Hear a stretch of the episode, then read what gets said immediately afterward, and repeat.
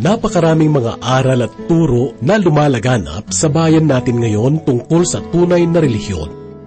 Ang sabi ng iba, ang kanilang relihiyon daw ang ililigtas ng Diyos. Ang sabi naman ng kanilang katunggali, sila ang tunay na relihiyon.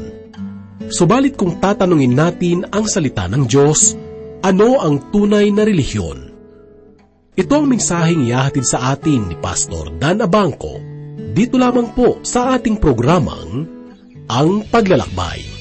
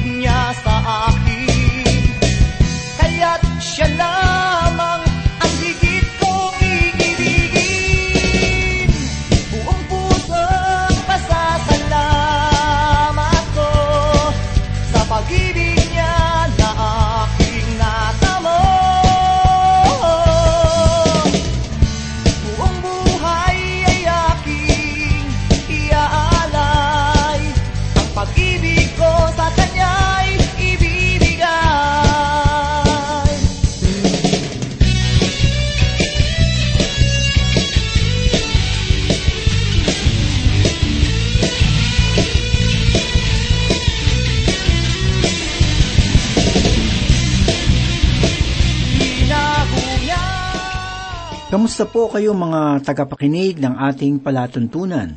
Purihin ang Diyos sa oras na ito sapagkat muli tayong mag-aaral ng kanyang banal na aklat. Si Pastor Dan Abangco po, samahan po ninyo ako at mapagpala tayo ng salita ng Diyos.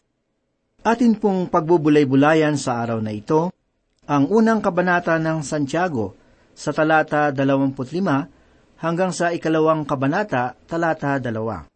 Ganito po ang sinasabi sa ikadalawamput limang talata. Ngunit ang tumitingin sa sakdal na kautusan, ang kautusan ng kalayaan, at nananatili na hindi tagapakinig na malilimutin, kundi tagatupad na gumagawa. Siya ay pagpapalain sa kanyang mga gawain. Ang kautusan na tinutukoy ni Santiago sa talatang ito ay hindi tulad sa kautusan na sinasabi ni Pablo. Ang kautusang tinutukoy ni Pablo ay ang kautusan na ibinigay ni Moises.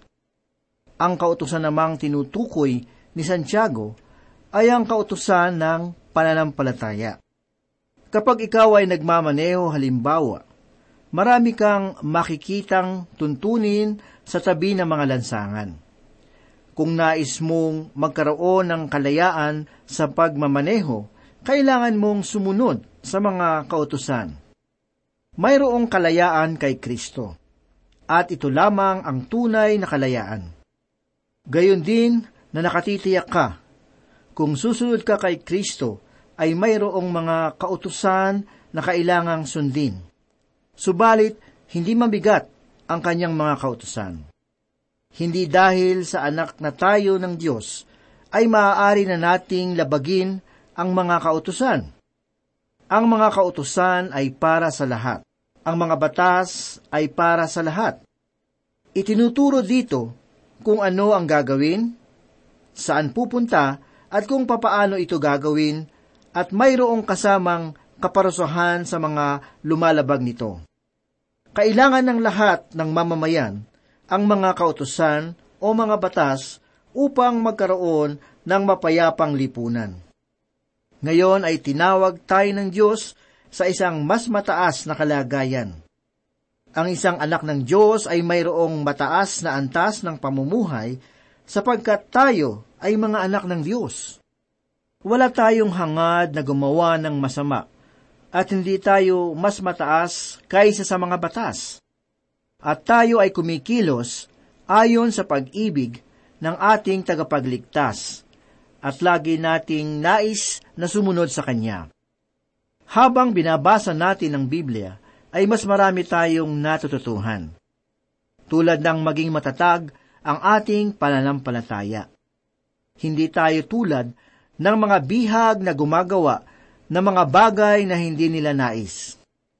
Tunghayan naman po natin ang ikadalawampu at anim na talata. Ganito po ang sinasabi, Kung inaakala ng sinuman na siya'y relihiyoso, subalit hindi pinipigil ang kanyang dila, kundi dinadaya ang kanyang puso, ang relihiyon ng taong iyon ay walang kabuluhan. Ang relihiyon at relihiyoso ay nagamit ng anim na pagkakataon sa buong bagong tipan. At higit kaysa sa ibang mga manunulat, ay si Santiago ang may pinakamaraming binanggit sa mga salitang ito. Napakaraming samahan at kapulungan ngayon, at ang bawat isa ay nagsasabi na mayroon silang mga tapat at mabubuting mga tagasunod. Subalit hindi masasabi na ang mga samahang ito ay tunay na mga Kristiyano dahil sa kanilang mga paniniwala at mga ginagawang labag sa salita. Ang Kristyanismo ay relihiyon na naniniwala sa Panginoong Heso Kristo na siya ang Panginoon at Diyos at tagapagligtas. Sinabi ni Santiago na kung ang relihiyosong tao ay hindi marunong magpigil sa kanyang dila at maingat sa kanyang mga panalita. Ang relihiyon ng taong ito ay walang kabuluhan. Maraming pahayag si Santiago sa mga bagay na ito sa ikatlong kabanata, sapagkat ito ang pangunahing suliranin sa mga simbahan. Marami sa mga nagsasabi na mga anak ng Diyos ay hindi marunong magpigil sa kanilang mga dila. Basahin naman po natin ang ikadalawampu at pitong talata. Ganito po ang sinasabi, Ang dalisay na relihiyon at walang dungis sa harapan ng ating Diyos sa tama ay ito, ang dalawin ang mga ulila at ang mga balo sa kanilang kahirapan, at panatilihin ang sarili na hindi nadungisan ng sanlibutan. Kailangan natin ang dalawang salitang ito, ang dalisay at walang dungis sa harapan ng Diyos kung nais natin ang dalisay at tunay na relihiyon. Kailangang maging personal ang mga anak ng Diyos. Personal sila sa mga pangangailangan ng mga ulila at ng mga taong balo. Sa mga gawaing ito, nakatutok ang maraming simbahan ngayon. Ginagawa rin ito ng ilang politiko, ngunit mga personal at makasariling layunin. Sinabi ni Santiago na dalisay at walang dungis na relihiyon ay dalawin ang mga ulila at ang mga balo upang tingnan at tugunin ang kanilang mga pangangailangan.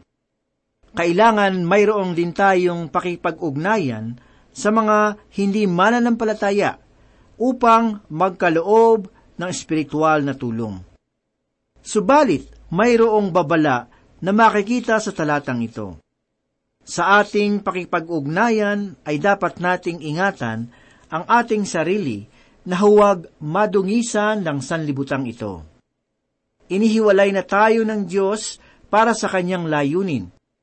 Subalit, naririto pa rin tayo sa sanlibutang ito at mayroong panganib na maaari tayong mawala sa ating kaugnayan sa Panginoon, sapagkat narito pa rin tayo sa sanlibutan na maaaring mawala ang ating kaligtasan.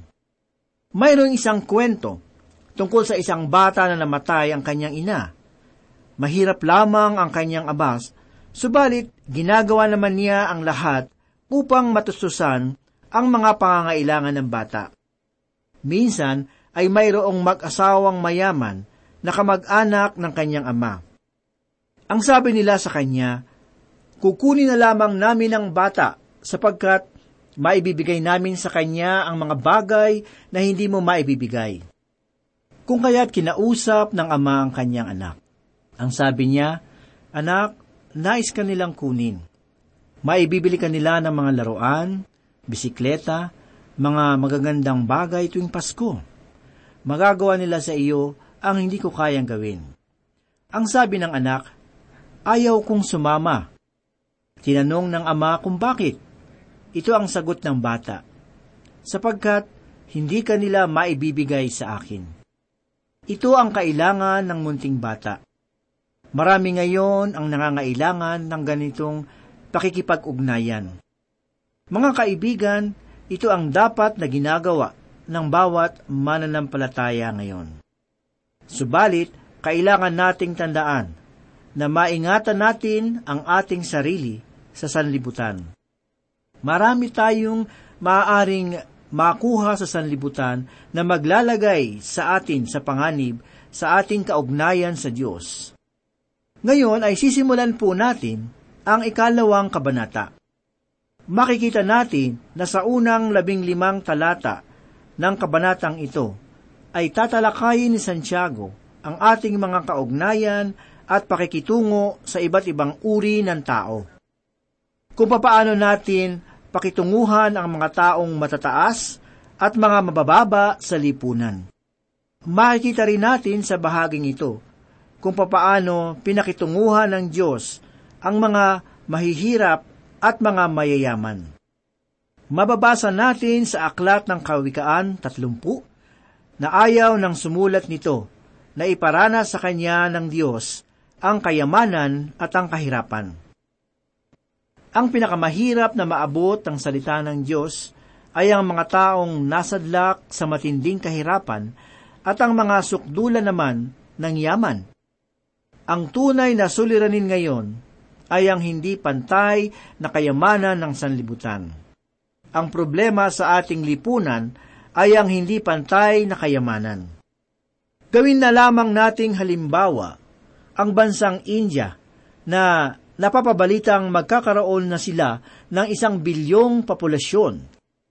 Mayroong laganap na taggutom sa bansang iyon. At ihambing natin iyon sa yaman na tinatamasa ng mga mayayaman ngayon. Tinutugunan ng Diyos ang mga suliraning ito at makikita natin na siya ay nasa panig ng mahihirap. Marahil ay sapagkat nabuhay siya sa sanlibutang ito na isang mahirap. Ipinanganak siya sa isang hiram na sabsaban. Kinailangan pa niyang humiram sa isang bata ng tinapay, mapakain lamang ang mga maraming tao. Nangaral siya sa hiram na bangka. Sinabi rin niya sa aklat ng Mateo, Kabanata 8, talata 20, sinabi ni Jesus sa kanya, may mga lungga ang mga asong gubat, at ang mga ibon sa himpapawid ay may mga pugad. Ngunit ang anak ng tao ay walang mapaghigaan ng kanyang ulo.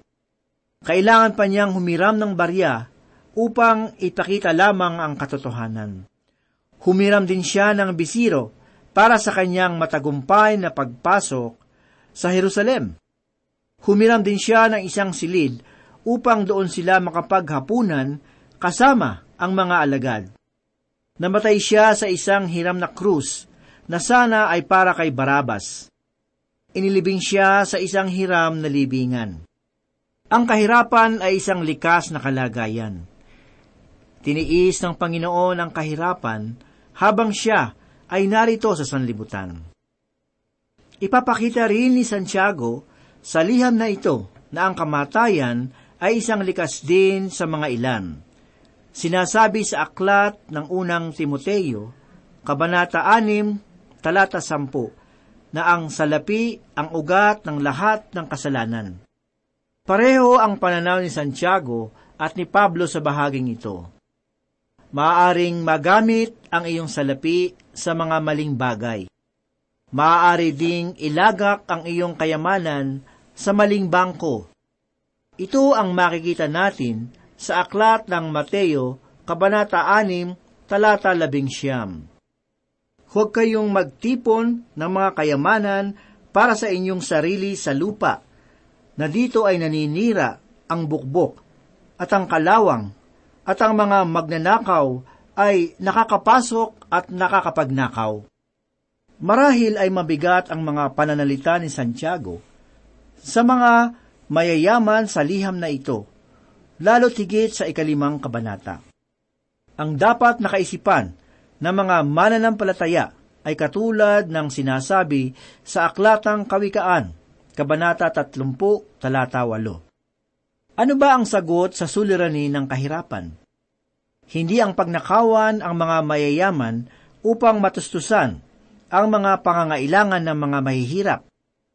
Ang pamamaraan ng Diyos upang mapagtagumpayanan ang kahirapan ay hindi ang pabagsakin ang mga mayayaman, kundi ang kanyang pakikitungo sa puso ng mga tao. Tinalakay dito sa liham ni Santiago ang pagkakabahabahagi ng mga mananampalataya dahil lamang sa salapi. Basahin po natin ang unang talata ng ikalawang kabanata ng Aklat ni Santiago. Sinasabi po rito, Mga kapatid ko, huwag kayong magkaroon ng pagtatangi habang tinataglay ninyo ang pananampalataya sa ating Panginoong Heso Kristo, ang Panginoon ng kaluwalhatian. Hindi magkapatid sa laman si Jesus at si Santiago. Subalit tinawag ni Santiago sa buo niyang pangalan. At tinawag din niya itong Panginoon ng kaluwalhatian. Ito ang isa sa patotoo ng pagka-Diyos ni Kristo. Marahil ay si Santiago lamang ang maaaring magsabi kung sino si Jesus, sapagkat siya ang kanyang nakababatang kapatid na lumaking kasama niya sa loob ng isang tahanan. Mas may karapatan si Santiago na magsabi kung sino si Jesus kaysa sa mga dalubhasang tagapagturo at nag-aaral kung sino si Kristo. Sinabi niya, ating Panginoong Heso Kristo ang Panginoon ng kaluwalhatian.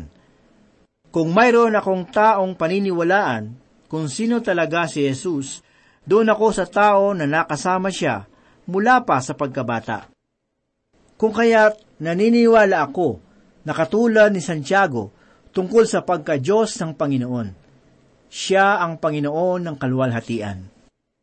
Hindi nagpahayag si Santiago ng kanyang pananampalataya kay Kristo. Ipinahayag lamang niya ang katotohanan sa tunay na kalagayan ng Panginoong Hesus. Huwag kayong aanib sa mga gawain na inihihiwalay nila ang kanilang mga sarili. Ang lahat ng mga mananampalataya ay bahagi ng iisang katawan ni Kristo. Kahit ano paman ang kanilang kinaaanibang simbahan. Mayroong halubilo sa mga mananampalataya. Bagamat magkakaiba ang mga samahang iwinawagayway. Pinapaalalahanan ni Santiago ang lahat ng mga mananampalataya. Sila man ay mayaman o mahirap, pangkaraniwang tao, mataas o mababa, mga alipin o malaya, ang Hudyo at ang Hentil, mga Griego at Barbaro, ang mga lalaki at gayon din ang mga babae. Ang lahat ay iisa kung sila ay na kay Kristo. Mayroong pagkakapatiran sa mga mananampalataya at ang Panginoong Heso Kristo ang dahilan ng ating pagkakaisa.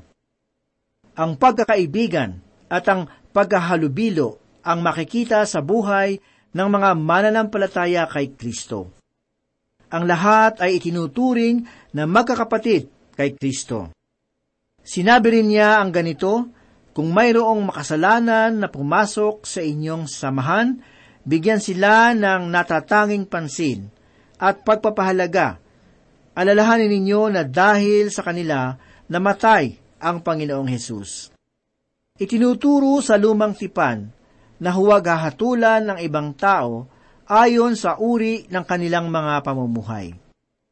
Nagbababala ang Diyos sa panahon na sinusunod pa nila ang mga tuntunin ni Moises. Ang sabi niya sa aklat ng Levitiko, Kabanata 11, talata 15, Huwag kang gagawa ng kalikuan sa paghatol. Huwag kang magtatangi sa pagkatao ng dukha na itatanggi ang pagkatao ng makapangyarihan, kundi hatulan mo ang iyong kapwa ayon sa katarungan. Natutunan ni Pedro ang mga bagay na ito noong naroon siya sa Hopa. Sa kanyang pangitain ay may nakita siyang tila kumot na puno ng iba't ibang hayop at inutusan siya ng Diyos na kumain ng mga ito. Kung kaya't ito ang sinabi ni Pedro sa kanyang karanasan na mababasa natin sa Aklat ng Mga Gawa, Kabanata 10, talata 34. Tunay ngang nauunawaan ko na na walang kinikilingan ng Diyos. Pakinggan po natin ang pahayag ni Santiago sa ikadalawang talata. Sapagkat kung pumasok sa inyong pagtitipon ang isang taong may mga gintong singsing sa mga daliri at may magandang kasuutan at may pumasok ding dukha na may hamak na damit. Ipinakita sa talatang ito ang larawan ng isang taong mayaman at ang pagkakaiba niya sa mga mahihirap. Sinabi niya na kung mayroong pumasok sa inyong pagtitipon at paghahalubilo na isang taong hindi lamang iisa ang kanyang singsing, kundi marahil ay sa bawat daliri ng kanyang kamay ay may singsing na ginto at may magarang kasuutan at naiiba ang kanilang mga pananamit? Marami ngayon sa ating mga simbahan ang hindi lamang nagpapagandahan ng kanilang mga damit. May mga pagkakataon kapag nagpunta ka sa isang simbahan ay makikita ang tila fashion show dahil rangya ng kanilang mga pananamit. Dahil sa rangya ng kanilang mga pananamit at suot na alahas. Kung papasok ang taong ito, ay tila mayroong pang mga trumpetang tumutunog at tila mayroong kasunod na banda sa kanyang pagpasok. Parang sila ang tinutukoy ni Jesus sa kanyang sinabi tungkol sa mahirap na si Lazaro at ang mayaman. Mababasa po natin ito sa Ebanghelyo ni Lucas, Kabanata 16, talata 11. At sa ibang panig naman ay mayroon ding sinabi si Santiago tungkol sa isang taong mahirap Pumasok siya na luma ang kanyang damit at marahil ay punit pa. Maaring malinis naman, ngunit makikita sa kanyang damit ang kahirapan ng kanyang pamumuhay. Maaring hindi maayos ang kanyang mukha at wala siyang damit na pangsamba. Sinabi ni Santiago ang kanilang mga pagkakaiba. Sa makabagong pamumuhay natin ngayon, humahanap tayong palagi ng pagkakataon upang makapagbihis ng magaganda at kadalasan ay ginagawa nating dahilan ang araw ng pagsamba upang maisagawa ang mga bagay na ito. Wala sa gara ng damit at ayos natin ang pagsamba. Sa tagal ng aking paglilingkod, nakita ko kung papaano binibigyan ng pansin ng karamihan ang suot ng iba at kung ano ang kanilang gamit. Kaibigan, hindi makatwiran kung bibigyan lamang natin ng pansin ang mga bagay na ito kaysa sa tunay na diwa ng pagsamba sa ating Diyos. Nais ng Diyos na siya ang mapansin natin at hindi ang mga bagay ng sanlibutang ito. Alalahanin natin na siya ang dahilan ng ating kaligtasan at siya rin ang karapat-dapat na bigyan natin ng pansin sa ating mga pananambahan. Sinabi ng Panginoong Hesus sa Juan Kabanata 4, 23 hanggang 24 ang ganito, Ngunit dumarating ang mga panahon, ngayon na nga, na ang mga tunay na sumasamba sa Ama ay sasamba sa Kanya sa Espiritu at sa katotohanan, sapagkat ito ang hinahanap ng Ama sa mga sumasamba sa Kanya. Ang Diyos ay Espiritu, kaya't siya ay sambahin sa Espiritu at sa katotohanan. Manalangin po tayo. Salamat o Diyos sa pagkain ng aming kaluluwa na nanggaling sa iyong mga salita. Tulungan mo kaming maging matagumpay sa aming paglakad at laging maingat sa aming mga ginagawa upang ang aming buhay ay maging mabuting halimbawa sa lahat. Salamat po sa iyong mapagpalang salita. Amen. Ako'y tawagin mong sumunod, O